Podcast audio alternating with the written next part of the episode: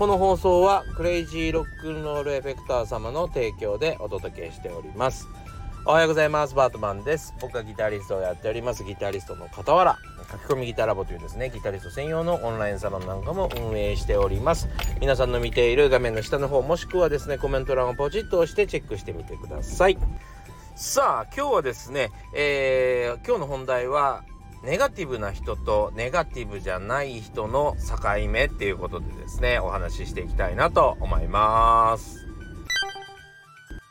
さあというわけで改めまして、えー、おはようございます。バードマンです。今日はギタリストらしくギターの話でもしようかなと思っております。というわけでですね、えー、昨日はなんとなくお休みな感じ。お休みといってもですね僕のお休みというのは何も作り出さないという日ですね。えー、部屋を片付けたり、えー、事務処理をしたりとか そういう日はですね僕にとっては、えー、お休みですね。はい。なんか作り出してる時は仕事って感覚なのでずっと仕事してるような感じではあります。実際はね。事務処理はしてるんでね。まあそんな日だったんですけどもちょっとまああの夕方、えー、外に出たいなと思ってですね。えー、ライブ配信しながらうちのサロンのですねライブ配信しながら外に出たりしたんですけども、えー、そこそれは何に行ったかというとですね近所の楽器屋回ったりリサイクルショップをちょっと見たりねしてきました。はい。そしたらね今だからなんだと思うんだけどめちゃくちゃいいギターがいっぱいあるんですよ今。安くていいギターバリある。でもうわあの買えるんだったら全部自分で買って持って帰ってきちゃいたいぐらいなんだけどそんなにいらないしね、えー、いらないんだけどただちょっとね素人のギタリストには分からんかもしれんなというですね、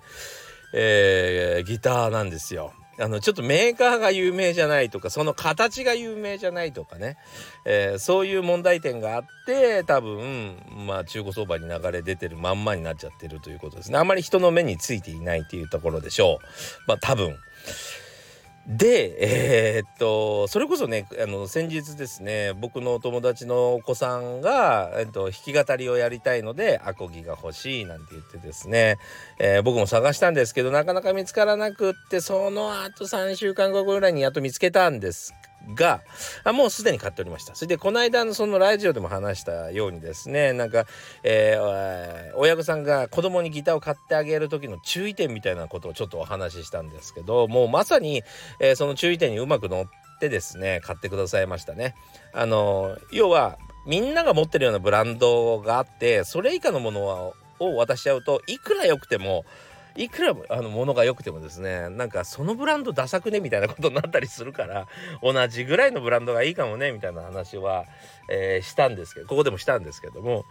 えー、多分それそれに沿ってですねヤマハのを買ってらっしゃいました。だから安心だよねそういうのがね。そうそうなんか俺のギターあいつのメーカーとは違うみたいな。なんかどこのメーカーかよくわからないギターを俺は使っているみたいな感じになると結構ねこう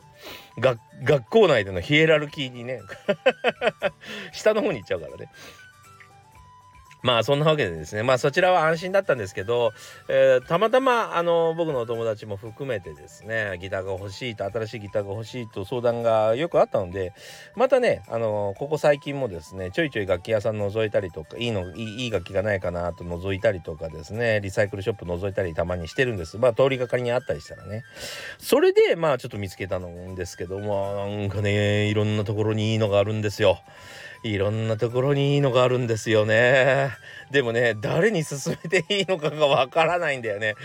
えー、たまたまその声をかけてくれて、あ声をかけてるっていうか、今俺にね、なんか、なんかいいギターないですかねって声かけてくれてる好みとは違うんですよ。その人はね、あの、ストラトが欲しいということだったんだけど、あのそうじゃないんですよね。あの、そういうギターじゃないんですけど、いいギターがいっぱいあるんですよ。例えばね、あのこれいい、いいなと思ったのがウエストーンっていうですねメーカーがあるんですよ。ウエストーン。知らないでしょ。何これ？大丈夫なの？多分みんな思っちゃうと思うんだよね。そうウエストーンっていうところのですねメーカーがありましてえっとね松木製っていうね松木といえばですねまあ日本でも有名なグレコとかですねフェルナンデスアリアプロ。あとはエピフォンをね、エピフォンのメイドインジャパンを作っていたので有名ですね。今エピフォンの、えー、メイドイン US なんてすごい人気があって高くなりましたけど、まあそういうですね、まあ廃業するまでなんと30社以上のですね、えー、ギターを OEM、要はその、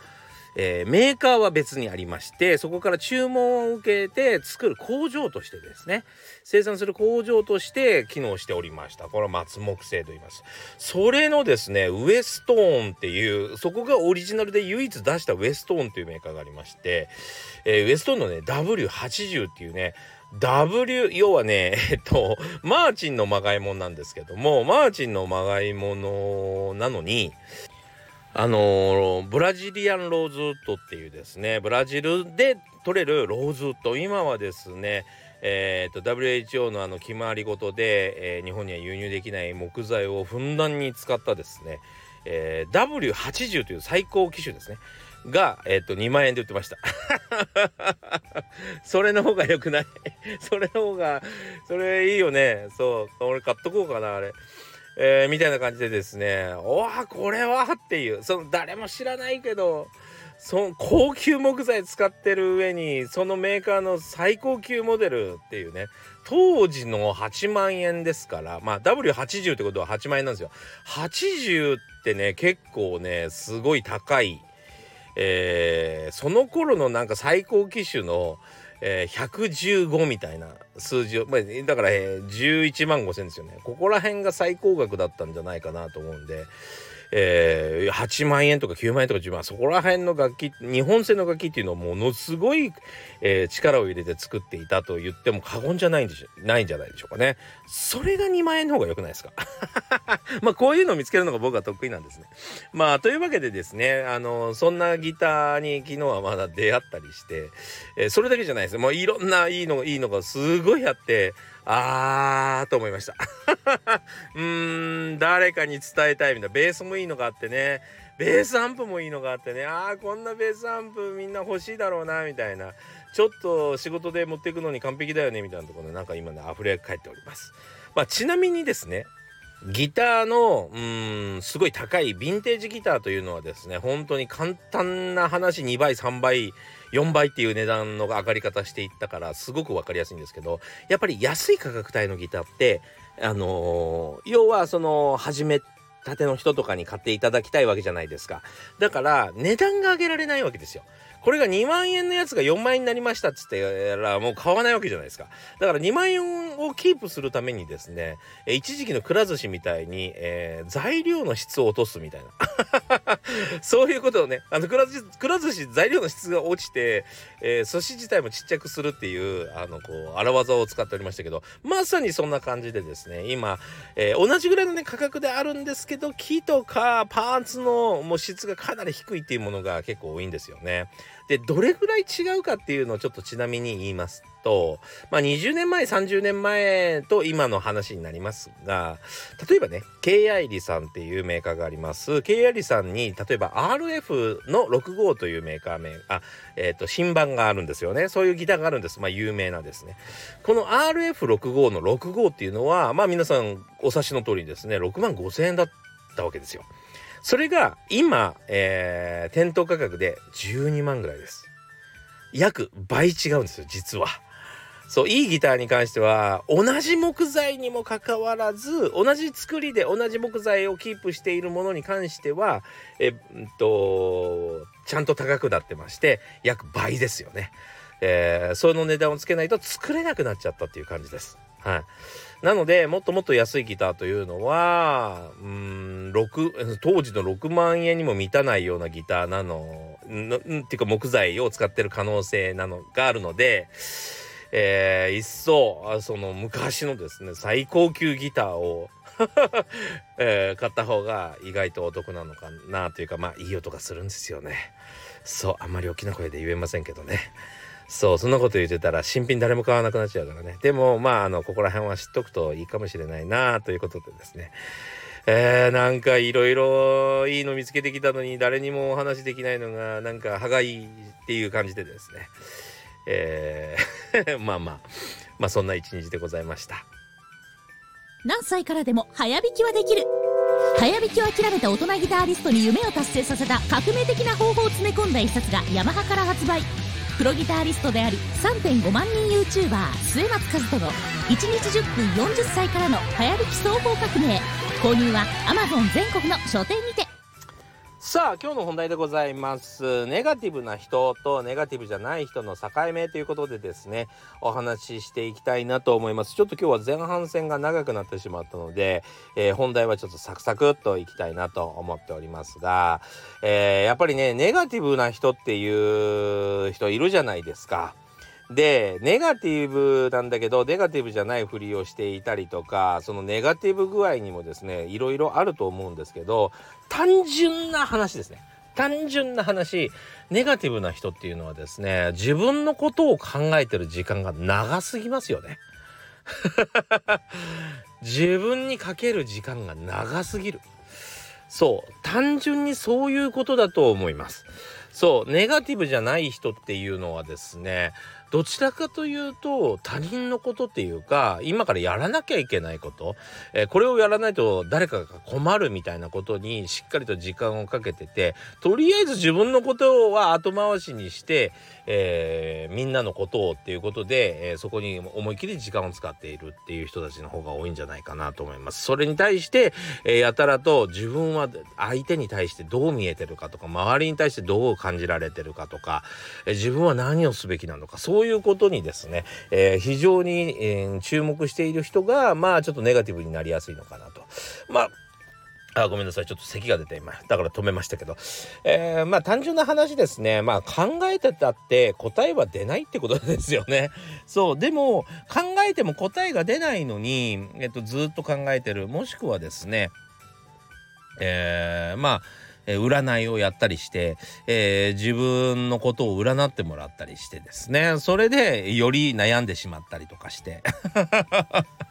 そう、えー、そういうふうにしてしまえばしてしまうほどですね。そりゃまあ答えが出ないからどんどんどんどんネガティブになるよねってことですね。でも間違いなく、えー、分かっているのはあのまあこの間のちょっとエネゴリ君との打ち合わせをまあ引っ張り出してお話ししますけどまあエネゴリ君との話の中でも出てきたんですがえっと自分の強みは何なのって言った時に自分の強みが分かってなかったりするんですよね。じゃあ今までなんでエネゴリは好かれてきたんだろうねとか、えー、何が面白いと思ってもらってる？とかあとなんかギャグをなんかギャグをしたりするする？そういうのとかやる？とかってな何がどこが明るくてどこが、えー、苦手で、えー、どういうふうなことに対して好かれてるみたいなことがはっきりしてなかったりするわけですよ。そうだからそれはあのちゃんとやってみないとダメだよねと一応いろんなパターンで自分を表現してみて 自分に合ってることをやったりギャグを言ったり、えー、何か面白い話をした時にはみんなはより笑ってくれるだろうし合ってない時はお前大丈夫かって言われるでしょうとだからまずはプランをしっかりと立ててそれに対してそのプラン通りに一回行動してみましょうと。ね、プラン通りに行動してみまして、えー、みんなが笑ってるか笑ってないかちゃんと見ましょうと。ね、えー、それで、えー、またアクションを起こす、えー、しっかりと、え受けてるところは残しながらなんか受けなかったところは変えていくみたいな感じで自分に合ったものを探していった方がいいよねみたいな感じで、まあ、これのことをまさに PDCA というんですけども、えプランを立て Do する Do するわけですよ。でチェックしてアクションを起こすってことですね。えーと、これをしっかりやってないとうん自分の強みが分かんないからまあ瞑想するよねとかあと何も考えないで自分の強みが分かんないからとりあえずやれることやんなきゃねみたいな。でとりあえずとりあえずって言っちゃうんだよね。とりあえず撮影しよう。とりあえず喋っとこう。とりあえず笑っとこう みたいな感じでやってしまうと、えー、一体何が自分の良さなのか分からず誰にも、見てもらえないみたいな動画になっちゃうよみたいな話と同じでですね。やっぱりえっとしっかりとプラン立てて、えー、対策するっていうことが非常に大切でそれはもう誰の強みでもなく自分の強みですから自分でしっかりやらなければいけないそういうふうに自分を見た方がいいかもしれませんね。それをやらないでただただたと頭の中で一生懸命考えようとすると間違いなく、えー、落ちていくかなと。ネガティブの深い沼の中に落ちていくかなと思いますね。はいというわけでここぜひねあのそういう風になりがちな人は、えー、ぜひ、えー、ちょっとやってみていただきたいなと思います。はい、えー、非常にね 僕の周りにはあのー、心配な人たちが結構いるんですよ。もうメール じゃないメールじゃないツイッターの書き込みとかはもうねずっと泣いてるみたいな